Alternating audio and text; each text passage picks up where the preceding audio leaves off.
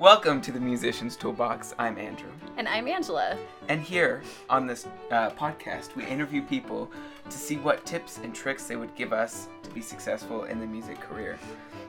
And we make content for all musicians, whether you're young or old, or hobbyist or pro.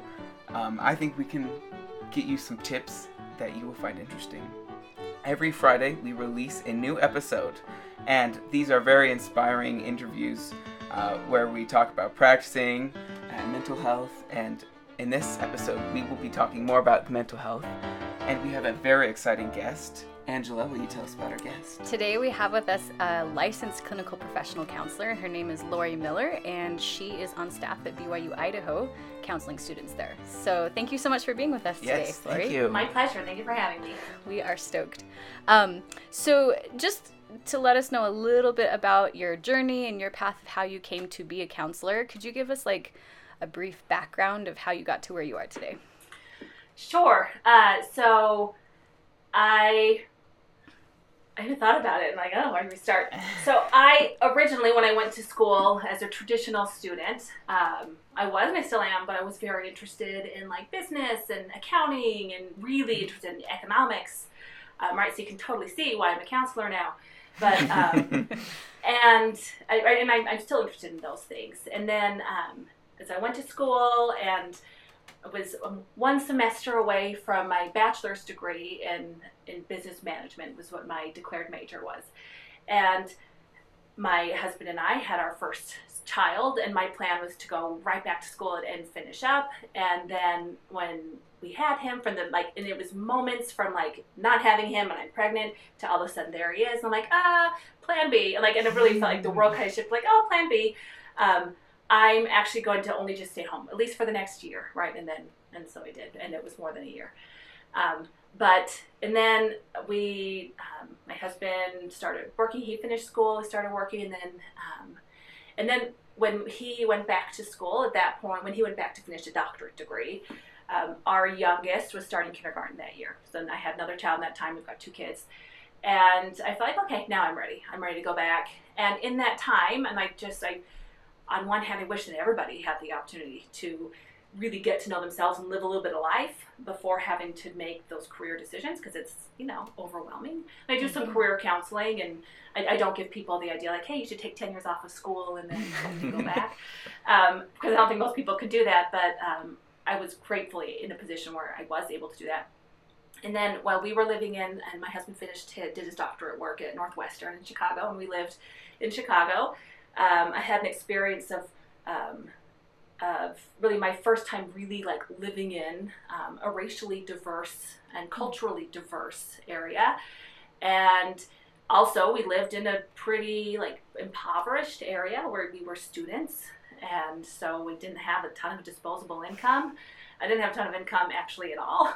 Mm. And so we, we lived in a place where like for the first time I really lived among like real like poverty um, of you know like a, not and not just money like but financially and kind of seeing that cycle and realizing that like oh like some of the ideas I, I believe my entire life and I, I still believe that anybody can be anything that they want to be but it was my first time experiencing like ah but our starting lines are different places and I just I was like oh I I want to be part of a solution um, to, to like I want to help people, right? So anyone, any counselor, one of the questions you always get asked is, why did you go into counseling or social work or um, if you're a psychologist, psychology? I want to help people, but but really like, oh, I, I want to have better tools um, to be able to help people instead of like this sometimes toxic positivity of like, you can do it, pick yourself up by your bootstraps.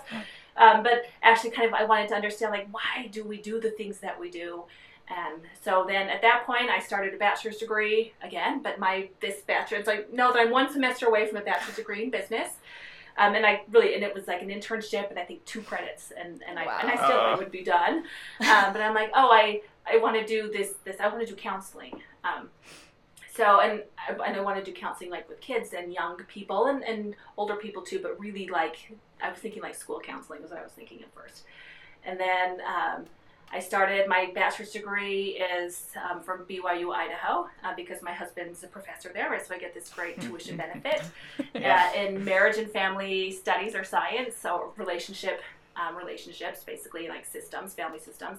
And then I have a master's degree from Idaho State University in counseling, a master of counseling, um, with the clinical, with the mental health emphasis. Um, I chose it the, after finishing my bachelor's degree and knowing that I, where I live, I live in eastern Idaho, um, and I knew I wanted to, to do counseling, and I was really worried where I live if I'd be able to get hired on to do mm. counseling. Um, often in schools, and our schools are no exception. The when budget cuts happen, it's often those areas that get cut, and I wanted to, to work, so I went the clinical route, and, and here I am today. Cool. I really love that you're what you said about wanting to find tools that were actually helpful because I know that has been a huge frustration in my life of lots of people that have wanted to help me, but they haven't had useful tools other than, like you said, like just go get them. and it's like, but you yeah. don't understand all the things that are playing into the situation or how to even help me do that. So um, I think it's so important that we all have at least access to these kinds of tools at, at parts of our life so that we can really be successful. Mm-hmm. So thank you for sharing that. I really yeah. appreciate it. Yeah.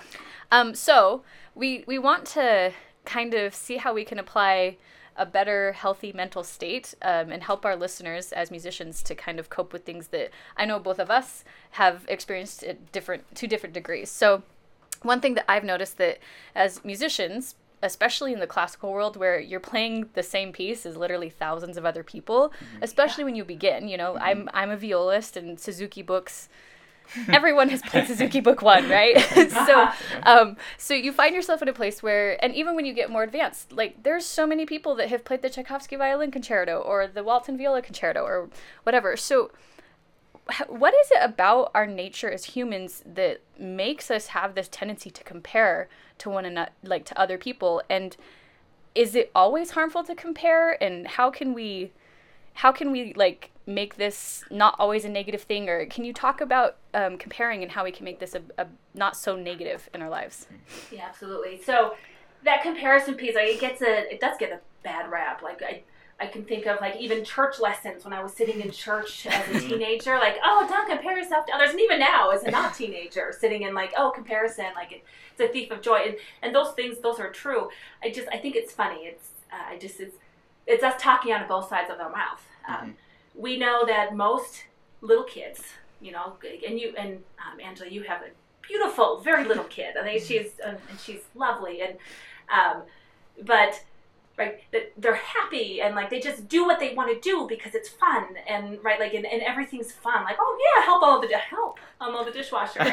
Um, and like and they just and it's and they're so darn fun um, and they generally generally feel pretty good about themselves. Like i think it doesn't even really occur to them to not. Like it's just like oh this is my world and this is how i roll through it.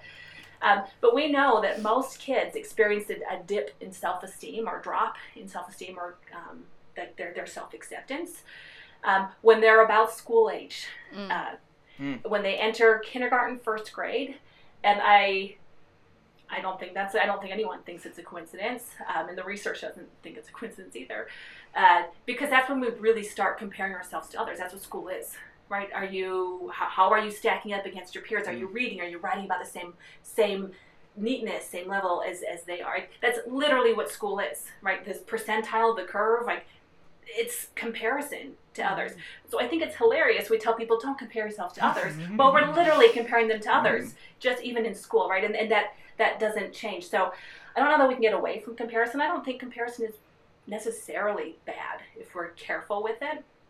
Um, so it's not a huge surprise then that then you get musicians who've gone through school who continue to compare. And how do you get a job, right? It's, you're being compared against others, and they're, mm-hmm. they're picking the best one um, the one that you know seems to most fit their needs or, or kind of presents the best. So I think we have to make peace with the comparison, um, and uh, the best way I know to make peace with anything is with self compassion. Um, the I, I I've not done my own research on self compassion as far as like I've not published anything, um, but Kristin Neff has, and even has a great website called um, what's her website called? Self Compassion, probably .org. I'd have to look it up. I should have looked it up before. Um, but if you just Googled Kristin Neff and self compassion, um, but really what, what self compassion is, is it's talking to yourself and really relating to yourself as you would a dear friend. Um, to get back to, I mentioned just briefly in the rapid fire questions, the um, that how most of us talk to ourselves in a way that we would never talk to another human being ever, unless we were exhausted and hungry and so frustrated. Um, and then we might blurt something out of anger and then feel horrific about ourselves, right? But we just keep talking to ourselves that same way.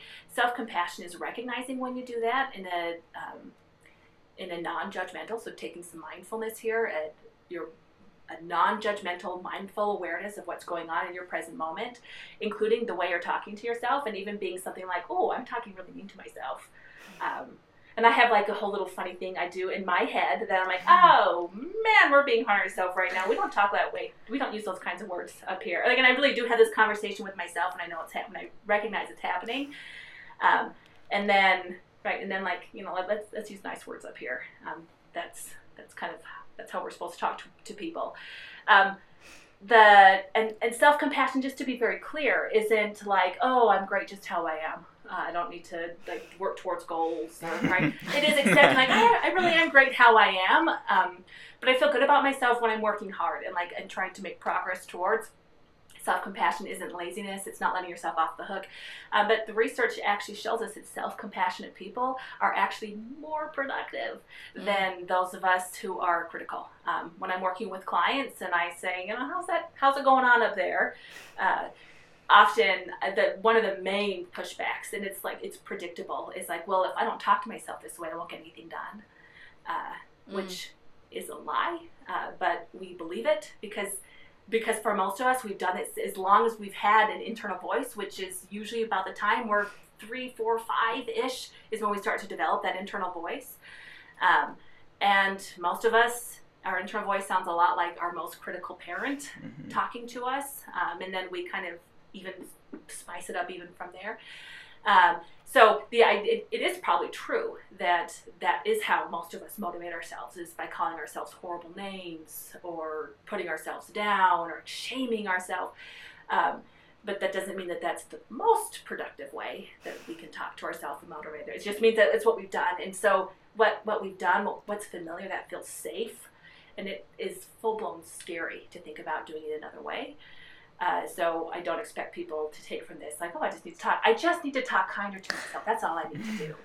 Um, it's true you do, but it's not quite that easy. But um, but it also isn't quite that hard either. Um, so yeah, that self compassion piece. Uh, it's not indulgence. It's just talking to yourself like you would talk to a really good friend, and it's avoiding words like should, um, must just is another one that, especially as women, that we throw out, and we actually do use it more than men do. Um, it's a super like minimizing thing. Um, sometimes it, it, it's okay. I don't think we need to get rid of the word just, but um, there's a psychologist um, that talks a lot about not living a shitty life. Um, stop mm. masturbating, right? Like, stop, stop telling yourself that you're not living the way that you should. Um, that should word, I think, is a you know, I, sh- I should get this. I should be better than this person. I should be, I should be, I should be. And very seldom is that actually us being compassionate. It's just us beating ourselves over the head with the, the ways that we're not good enough or we're not better than other people. So again, getting back to like, I'm just going to start. I'm just going to start being nice to myself or noticing when I'm being mean. And then like the motivation's going to follow. If you've ever trained a dog, uh, we humans are not dogs, but we can be trained not unlike a dog can be trained.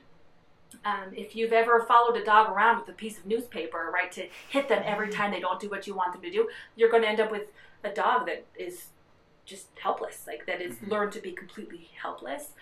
Um, and most of us know that, right? That we're not just going to, and if it's a good gut check too. If you, you got yourself a toddler and you mm-hmm. keep all you ever tell that toddler is no, that's a great, that's a powerful word. And that no, no, no, no, no, no, no. So um, explaining to your treating yourself the same way that you would treat a baby that you love and that you that you want to treat, treat well or a dog um, or anything else that motivating yourself through like being a cheerleader like the best kind of cheerleader for yourself like oh wow look what i did i whether it's oh my gosh i got out of bed today and showered. Uh, that's awesome. That's a win. or oh, I and look at and I, I touched my so I in the olden days used to play the bassoon. Like oh man, I picked up my bassoon today. That's I really didn't want to, right? And being able to be honest with yourself, like I really didn't want to start this, and look what I did. I, I did. Versus like, oh my gosh, I'm never going to be as good as other person. Um, like that comparison, using that comparison to like motivate ourselves is super demotivating uh, because we tend to see the things that other people do really well and compare it against the things that we're doing really that we perceive that we're doing poorly, and missing all the stuff in the middle. So Chidera just learned the word no literally the day before Christmas. It's an important word. It's a, such a powerful, important word. But I, I have worked so hard to keep her. You know, when she does something I don't want, I always say "uh oh" instead of "no." And yeah. people have actually commented like, "She doesn't say no," and then literally it just popped, and I was like, "Oh, oh no." so it's such a good word. It's a good. It's such a powerful word, and but yeah, yeah, nothing like oh, I really could say that. Uh, I could say a little differently. Yeah. Well, but I think that as I was reflecting on this question before I even asked it to you, I think that um, it is interesting that we default to those most fearful motivating experiences that have come from external means, and then that becomes our default for internal yeah. means.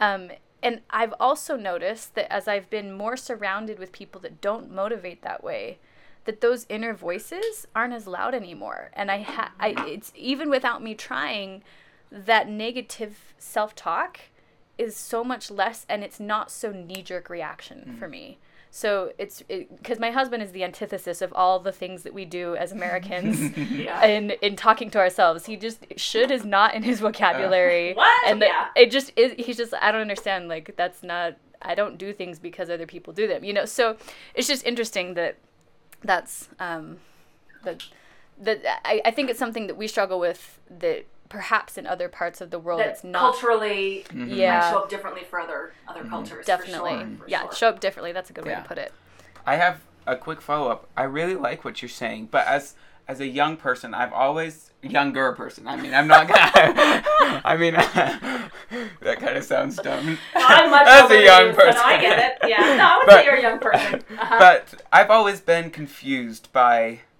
like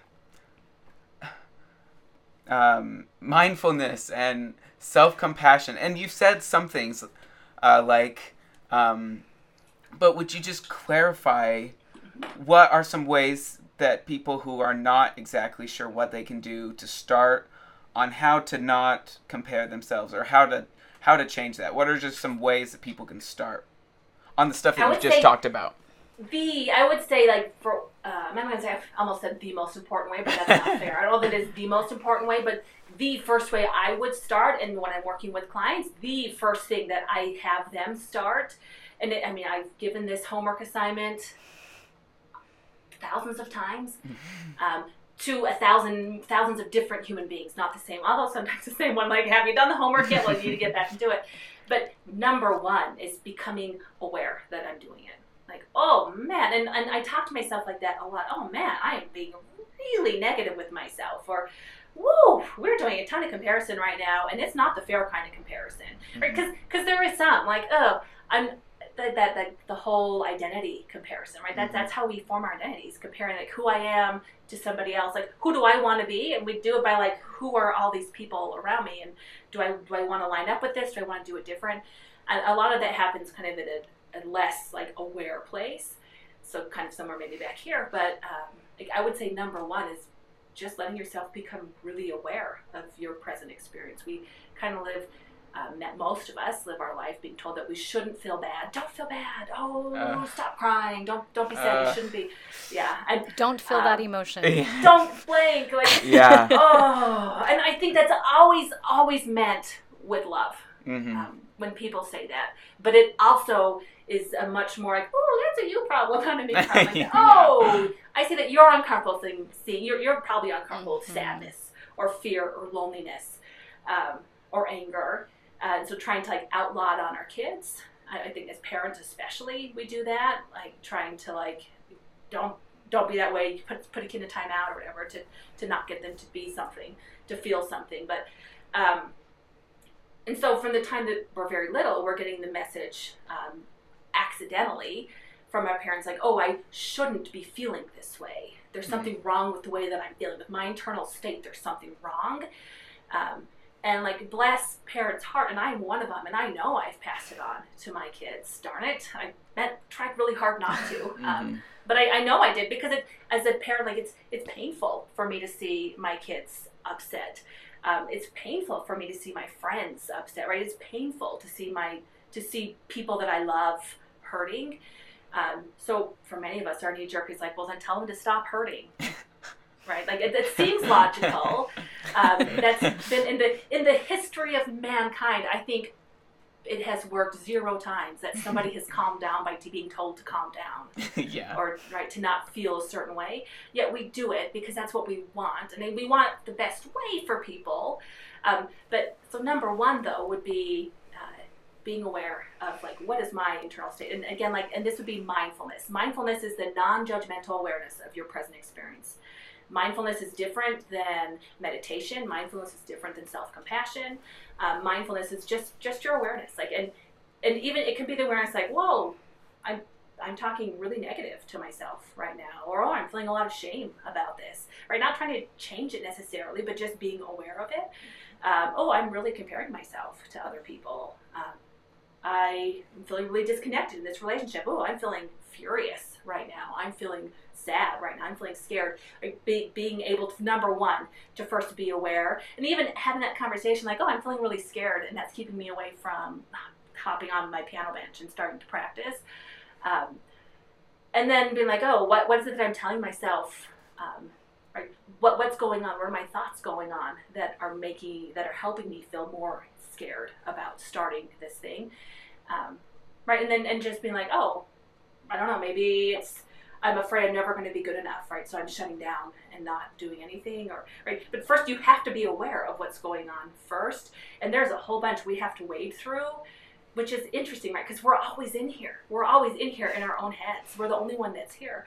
Um, but we're so influenced and angela even touched on like the fact that how influenced we are by other people's mm-hmm. internal talk that you never even hear you don't even know what it really sounds like in there mm-hmm. but how influenced we are by the people that are around us that we don't even realize that we are being influenced like that we can be a, a byproduct of their internal talk but um, yeah number one i would say andrew how are you talking to yourself Okay. How are you feeling? What what's going on? What's your experience that's going on right now? Like peeking in there, non-judgmentally, uh, and then and then if there's something that you want to shift or change, like by a degree, whether it's like your talk, your self-talk, or I don't know something else, doing that by degree, starting it rather than being like, well, I've got to I've got so much time to make up. I'm going to go practice for the next 12 hours. And, and to be clear, like, I I have a neurotic type personality, like I have an addictive type personality that I I do tend I trend that way. That well, if when when I was um, originally before the business degree, I studied music for a couple of years, and I was practicing consistently four, five, six hours a day, plus mm. carrying a full anyway. And like I had blood blisters inside of my mouth, and like oh my gosh, like tension headache, like I can't even describe to you, and um, really not doing it in a compassionate, mindful sort of a way. It was miserable. Um, but that had really internalized that that's how it's supposed to be. That this, no, this mm. is how you do it. So, um, I know I wish I could go back and whisper in the ears of 18 year old mm-hmm. Lori mm-hmm. and be like, hey, hey, this is supposed, they call it playing music. It's supposed to be fun. how, how, can we get you back? How can we get back to having fun mm-hmm. with this again? Because mm-hmm. I, yeah, I, I, was able to really squelch the joy out of mm-hmm. it.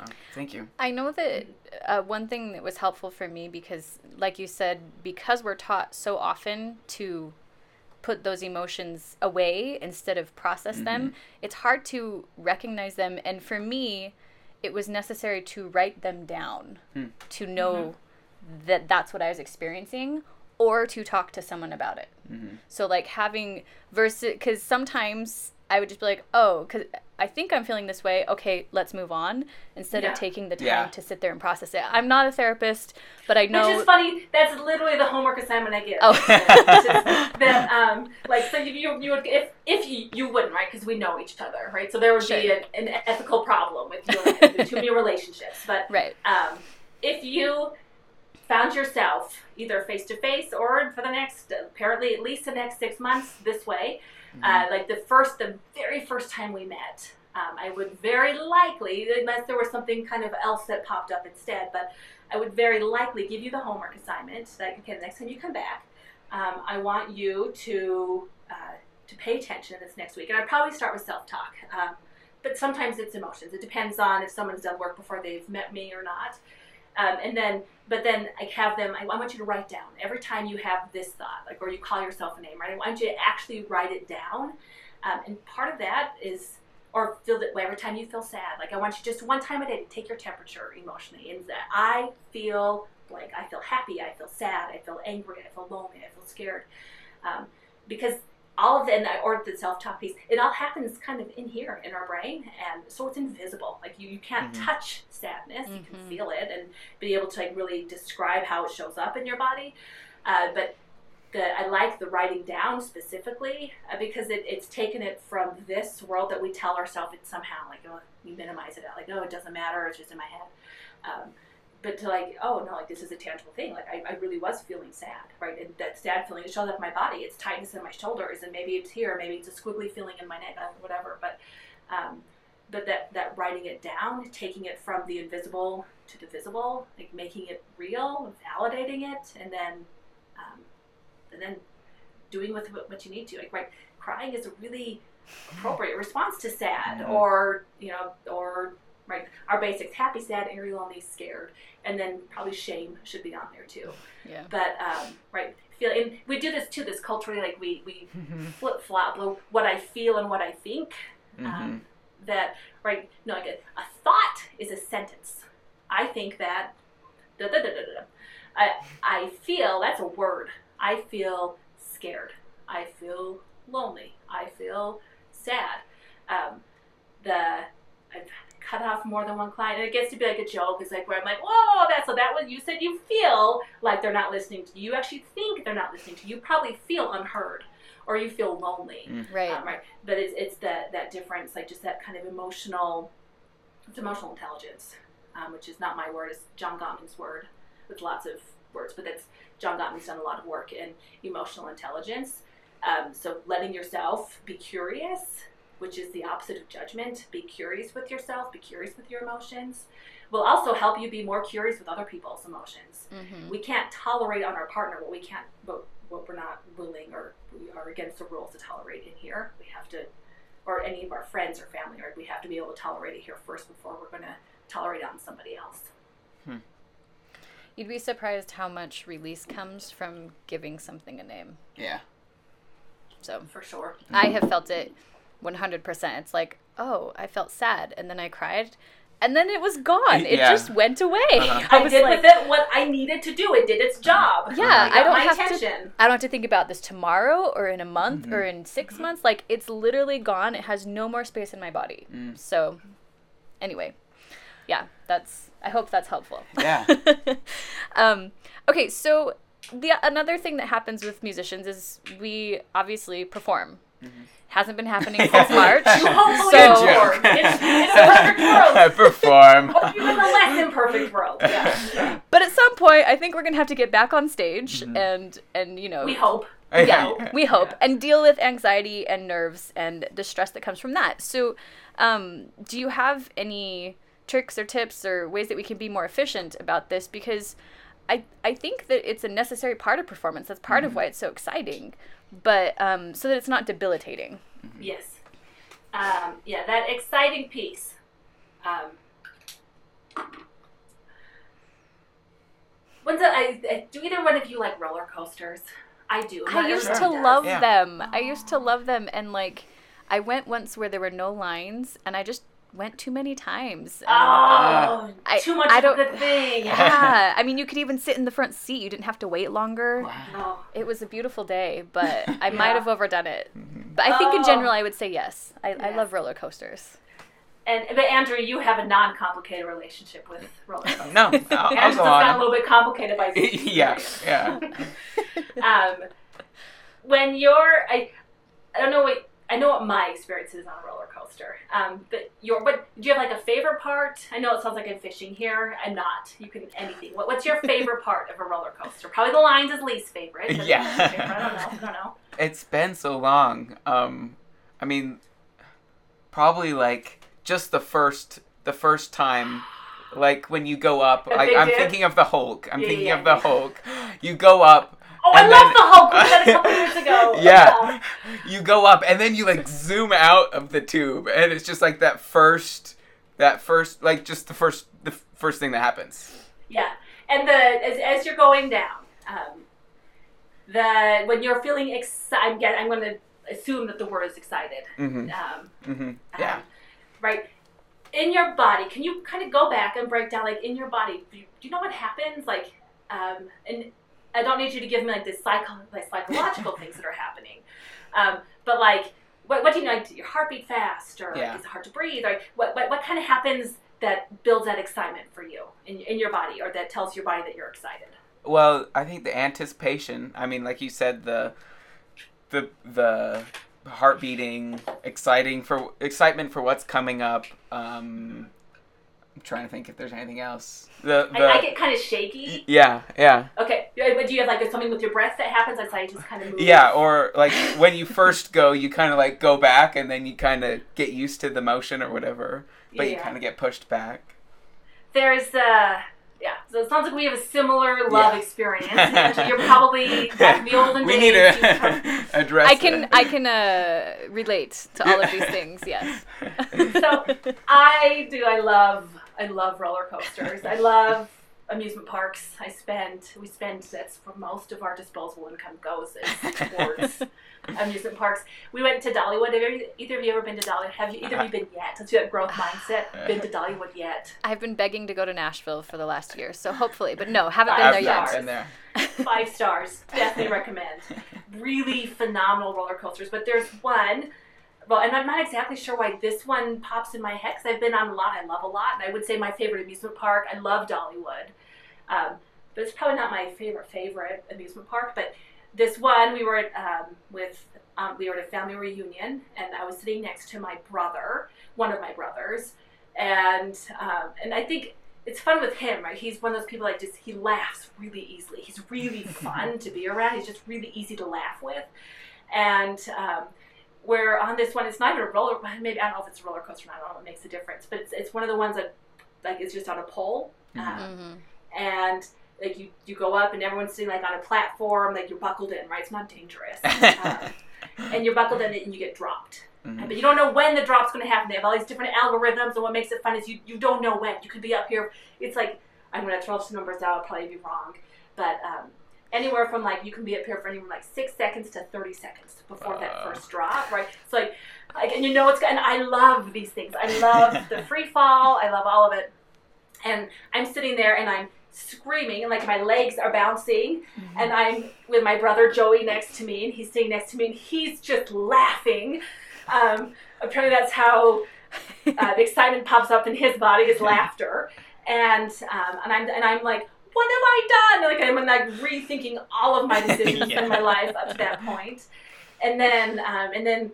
and then it, it drops, right? And like ah, and it's fun, and then my heart's beating. I can't catch my breath, and I'm shaky, and my thoughts are so jumbled, right? Um, that it's so exciting. Now, so the heart, right? And I love it. I love roller coasters, and I spend thousands of dollars. I, I, I don't really want to actually look up and like over the course of my adult life how much money I've spent on um, roller coasters and, and like chasing that that exciting thrill. Um, but that excitement piece, most of us love feeling excited. Right? There's a hope and all that. But if then now, physiologically, what happens in our body with a fear response? Our heart beats fast. It's hard to catch our breath. We're shaky. Our brains, um, our brains are that, that thinking part of our brain. It goes offline, um, right? But it's like physiologically identical to what happens in our Mhm. body when we're excited. Mm. Most of us are not going to pay thousands of dollars to be terrified to go out. Well, actually, maybe musicians would would pay thousands of dollars to be terrified to go out on stage. Um, most of us don't spend thousands of dollars to go be scared, but we will spend thousands of dollars to be excited. Um, so even being able to kind of recognize that, like, and reframing it in your in your head. Um, I want to talk for just a minute about our brain and the fear response in our brain. Um, for people listening on the podcast, I'm going to describe what I'm doing with my. I'm going to use my hand as a model, and I'll I'll try it. But I'll also for any YouTubers, it's going to be easier to see. This is not my model of the brain. I wish it was. It's Dan Siegel out of UCLA. Uh, but it's so good and it's so convenient because it doesn't matter what office I'm in. I don't have to have like a brain model somewhere. I always have my hands with me. So um, I'm going to invite everybody to make a. So if you know American Sign Language, you'd make the letter B with your hand, um, which is just your finger straight up and touching, and your thumb crossing on your palm. Um, and then you're going to fold your four top fingers. You're going to fold them on top and make a fist, but with your thumb buried inside, right? So this is the model I like to use for to talk about the brain, right? And our brain, like all the rest of our body, happens in two, right? So it would actually be like both of your fists together, but it's really hard for me to point if I don't. so, and for whatever reason, we talk about everything like the amygdala, the prefrontal lobe, right? Or lobes, I guess we would say, but um, even though there's two of everything, we mostly refer to them in singular, which is I think funny, but that's how we do it. So, so this is your brain, and this would be your brain fully resourced. You're getting plenty of sleep. You're getting just the right amount of social connection for you, and exercise, and food, and water, like all of the things. This would be a perfectly, beautifully resourced brain. Uh, and if we were to peel back the, well, really, hold on, prefrontal lobe would be right here, the, the parts of your fingers from your knuckles to your fingernails. Um, would be like our prefrontal lobe right here. This is the thinking part of your brain. This is where you are. This is where really a lot of like this is where answers to exam questions are. This is how to have difficult conversations with loved ones. This is where your personality is. This is where um, memorization happens for music. Right. This this is the a really important part of your brain. It's also interestingly enough energy calorically wise it's a really expensive part of our brain to run but it's really important it's, it's what makes you you and then if we were to peel back oh, well hold on and then if you look at the back of your head or your head your brain your hand. Um, this would be like the reptilian we call it reptilian brain or lizard brain. This is the part of your brain where you need things you need these things to happen but you don't really want to be having to think about your heart beating and, and those kinds of things. They happen here right? They're, they're pretty much mostly online. And then spinal, spinal, right? It all just kind of rolls back there. Okay, now if you were to peel back your fingers and open it up, this is what Dan Siegel calls flipping your lid, but um, it's the, the, the, this part of your brain goes offline and this part of your brain goes online. This is the limbic system. Uh, or like the fight or flight response, it lives here. It actually lives right here in a little, uh, a little almond-sized and shape um, little part of our brain called the amygdala. Its only job is to keep you alive when there are threats. That's all. That's all. That's what the amygdala does. Um, you, the amygdala, you'll note, is down here in the downstairs brain, not the upstairs brain. It's down here in the non-thinking part of your brain. You can't tell your amygdala to calm down, right? it doesn't. It's not in the logic part of the brain. It's it's deeper. It's too important to keep you alive that we don't want our thinking to take over. So if you're running, well, put, go ahead. And you can put your your lids back on, and if you're walking down the street and you turn around and all of a sudden there's a bear chasing you, like, and you realize there's a bear chasing me, fast about three times faster than you can think. Um, the amygdala is going to go online, and the prefrontal lobes are offline. These two are incompatible with each other. They can't both be online at the same time. It's one or the other. It's going to be off in the time again three times faster than you can think. If you've ever been jump scared like got into a room and like a sibling jumps out at you or someone's in there, you know they were in there. Um, right, yeah, you jump, right? That's that going online, and then whew, see how slow your thoughts are, and then you realize, oh, that's my mom. It's not somebody here to kill me. That's you know my my mom handing me a cup of cocoa I don't know what. But right, so that's how fast the amygdala happens, the the fight or flight response happens, and the thinking happens. So you are um, oh, in this time, right, you're just you're thinking thoughts and having whatever, and then the amygdala is online. Um, in this time, your your heart's going to start beating fast, really fast. Fast is starting. Your breathing is going to change from being long and low to really chesty, really ribby. Your ribs are going to be breathing instead of your diaphragm. Um, your thoughts are going to pretty much stop um, because and many people have even felt like a tingling or whooshing feeling in your head. Some people have heard it. Uh, that's the sound and the feeling of the blood, the yummy oxygen blood that was feeding your prefrontal lobes. It's leaving. It's gone and it's moved now into all of your lung muscles, get you ready to fight or flight. Your muscles are all going to tense up. Your pupils are going to dilate.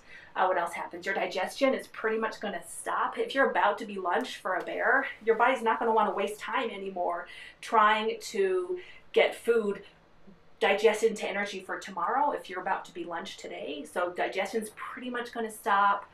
Uh, and right, that and you can feel all that adrenaline um, and all the blood and everything that's in your muscles right often we kind of feel shaky. And then you're going to either outrun the bear fight you're going to stay and fight the bear or freeze that we don't talk about as much which is just hold really still like playing possum hold really still and um, and right and maybe the bear will think that you're dead and not delicious. Um, you're going to either outrun the bear or, or you're not. And if you don't outrun the bear the bear is like thank you you were delicious and it's going to move on with its life and yours would be over. We've all always outrun the bears, right? We know because we're all alive. Um, mm-hmm. And the um, and then the the signal for the the thinking part of your brain to come back online is well, it's a few things, but there's this reflex called the baroreceptor reflex. Um, and the best way I know how to hijack into that reflex is through the diaphragmatic breathing. To be hmm. very clear very often wind instrument like wind players and vocalists tend to have a much more complicated relationship with their with diaphragmatic breathing than the rest of the universe does.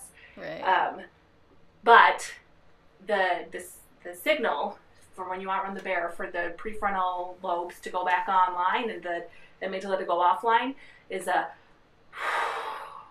it's it's diaphragmatic breathing um, and then you go back on your line. You keep gathering your nuts and berries or whatever it is that you're doing, and, and then you move on.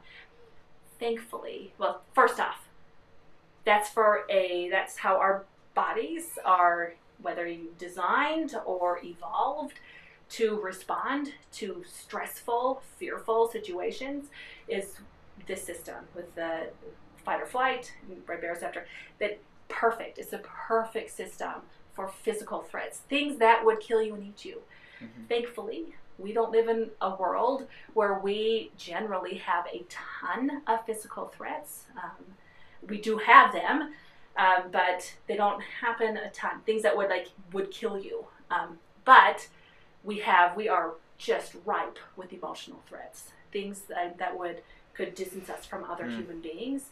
And I and our brains have a hard time really telling the difference. A threat is a threat is a threat. Our our brain, whether we're being chased by a rabid dog or worried about making a mistake in front of an audience.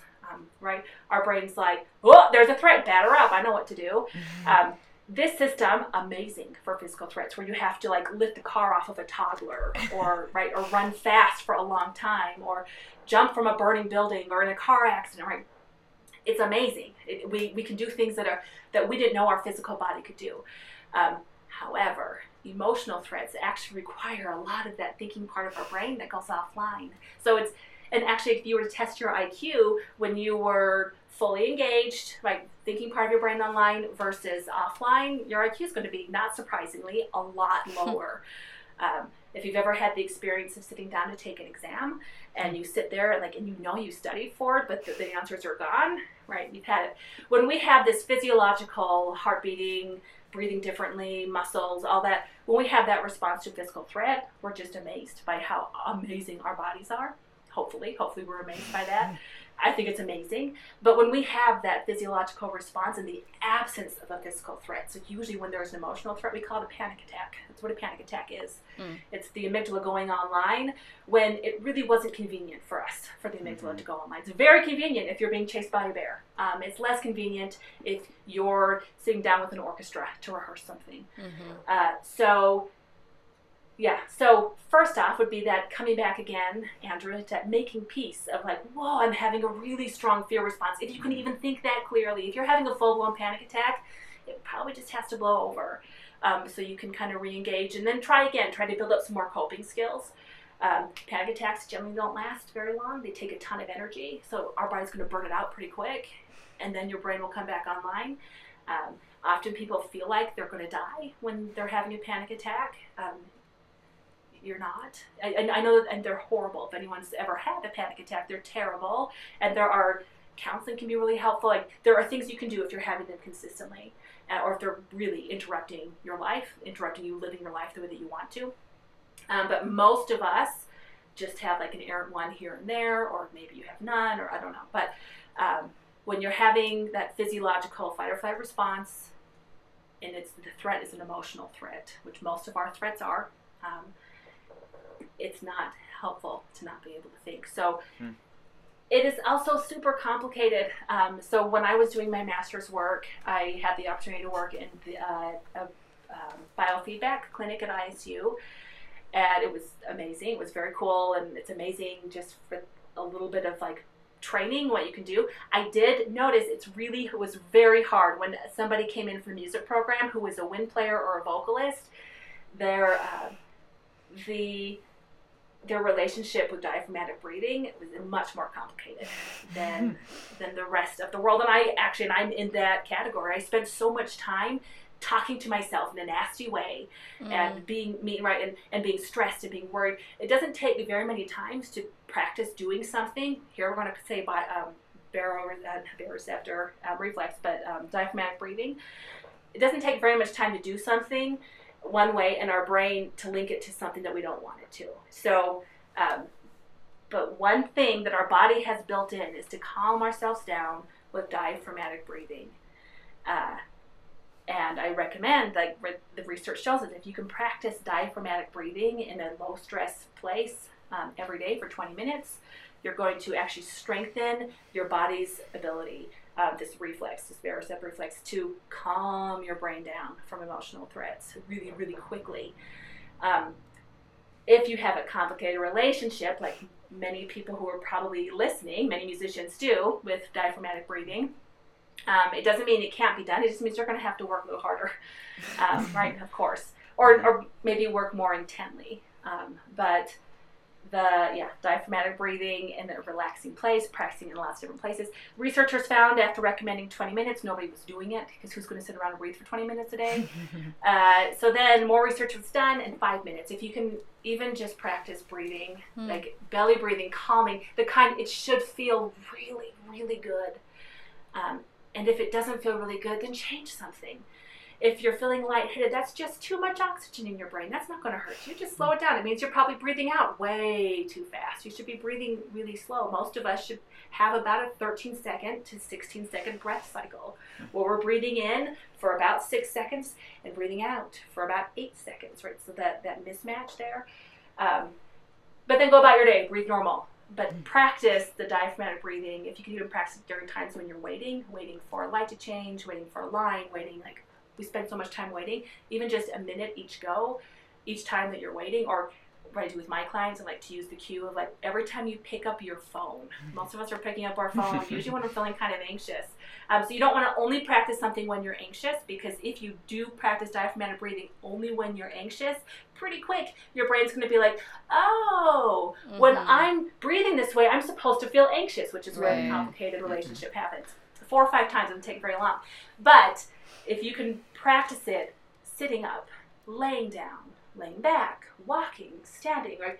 Waiting in mm-hmm. line at the grocery store, waiting for a performance to start. Wait, if you can practice it, you know, five five times, twenty times a day would be better, but five times a day for a minute each time, your brain is your muscles are going to get stronger, but your brain's also going to be like, oh, when I'm breathing this way, I really I'm already built in to calm down, but I'm also like, oh, I have the experience of like this is a really safe way. I should feel really good right now. Um, so, yes, I know it's a super long answer, but I don't know how to talk about fear without talking like why we have mm-hmm. fear. You know, Absolutely. It's to, us, it's to, keep us, alive. And oh my goodness, bless our brain's heart. Don't we all want to be alive? Like, mm-hmm. excellent. But our brain kind of also has sort of a low bar of mm. like what success. Like, well, did you die? Um, which is like the like a, a, very grandparent thing. Well, did you die? Did you die though? Like, no. And like, thank you, I didn't die. Um, but I have a higher standard that I want for success in my life than just not like dying on stage in front of thousands of mm-hmm. people, hundreds of people, or tens of people. Um, so, yeah, coming back to um, number one, being aware. Uh, Angela used to call it giving it a name. Um, psychologists often call it interoperception, being aware of your internal experience, being able to label it, oh, I'm feeling scared. Yeah, of course I'm feeling scared. That makes a lot of sense. I've worked really hard. It's important to me what the audience thinks about me. Um, I should be feeling scared. That makes sense. Um, but and then coming back and then trusting my preparation. But I've done everything I can do to get ready for this. I got this. Um, my heart's pounding. It's hard to breathe. Oh yeah, this is exciting, right? Mm. Using Mhm. that other word, changing the word, uh, which is still a true word. It is exciting. It is. Isn't it exciting? to Get ready to go on stage. You've worked so hard for this thing, and here you are going on stage and, and doing the thing that you've been working hard for, and then then moving on. So, yeah, that makes sense. Yes. It's really interesting because when I was training really hard, uh, one day I went out and I didn't know that it was called diaphragmatic breathing, but I remember being on a long run and I was like, my breathing is really relaxed. And it's been really relaxed for a while, and I'm actually running kind of fast. I'm going to see if I can keep my breathing coordinated with my strides and see if I can go faster. And I kept going faster and faster, but I kept my breathing rhythmic to, mm-hmm. to my pace. And it was really interesting at how fast I was able to run because I was relaxed. And that was a huge crossover. That's actually one of the reasons that I competed so much when I was working on my doctorate because it gave me a place to practice these skills mm-hmm. when I was away from my instrument. And so I didn't have to have the pressure of what we deal with with our instruments and, you know, mm-hmm. teachers and audiences. Um, but I was still doing it at high level and I was seeing more of the physical side of it and the way that it responded. So I, I practiced mm-hmm. diaphragmatic breathing without even knowing it. That's really Not even interesting. knowing, yeah. Yeah. when I I'm, was, go, Go go ahead. ahead. Go ahead. No, go ahead, Andrew. I'll- I'll Okay. hold it. I'm really glad that you brought that up. And also, it reminded me of the interview that we did with Del. We asked him about performing and how he how he performs, Del Parkinson, and um, and he said he doesn't he doesn't get nervous. He gets excited. And I loved bringing that up because they're the same emotions. You feel the same way, but when you look at it more positively, then it's it's not as nerve nerve wracking Yeah. or In counseling, we call that a reframe. I'm Yeah. to take what I've got and put a new frame on it. Oh, Mhm. yeah. It does. There is a lot in the same, like physiologically the same. Mhm. But I like feeling excited. I don't like Mhm. feeling scared. Mhm. I'm gonna call this excited, right? and it works. Because Yeah. you're not lying to yourself. It's the same, right? If if you were in the middle of a panic attack or like on the cusp of like a fight or flight response, and like, oh, I feel so calm, your brain's gonna be like, shut up! No, you don't. This is horrible. We're gonna die. So yeah, yeah, that that being able to reframe it of like, oh, this is this is Mhm. the play part of Yeah. music. This is where I get to play and, and hopefully have some fun. Mhm. I'm gonna mind myself talk that I'm not gonna get in on this bandwagon that I'm gonna die. Right? You're Mhm. not going to die. Um, that's uh, I hope not. Not Mhm. from a performance, um, but like yeah, it, it can be uncomfortable, but it can be uncomfortable in an exciting way. It doesn't have to be in a fearful fight it. Like you kind of have to go with it. Mm-hmm. Absolutely. Well, thank you so much for joining Yes. us. We have two final questions. We have so much more that we want to talk to you Yeah. about. And hopefully we can do like another episode with you Yes. because That'd be great. I have been so educated in this and I hope me that other people have as well.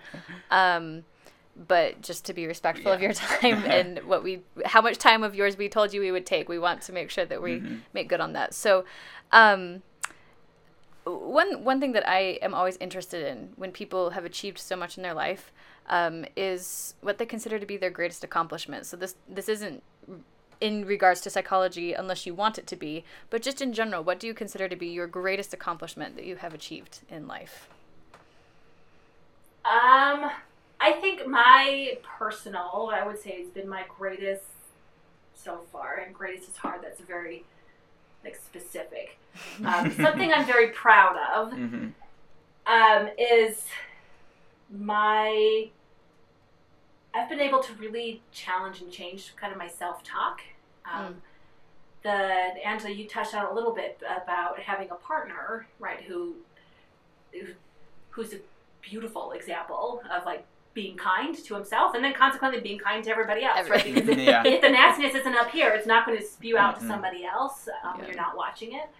Um, something that I um, uh, some something an area that I've made some progress that I'm really pleased with and want to continue is um, is that the way that I talk to myself, and I hope the people that I love and that love me and that are in my circle, the way that I talk, I'm hoping the way that I talk them, I hope it rubs off there too. I, my guess is it probably, I hope it has, but um, the I would say like um, there's like like lower and higher. Like lower would be like having a partner, finding a partner, finding friends, like surrounding ourselves around people who talk and treat themselves and consequently you the way that we all should again i use that word should very carefully should be treated um, and then the other is like then let allowing yourself to grow and like to pressure yourself to grow and to be that partner for yourself um, like so like you've got like the like low tech and high tech low tech would be having the partner and then high tech would be like being that partner because you're with you all the time Mm-hmm.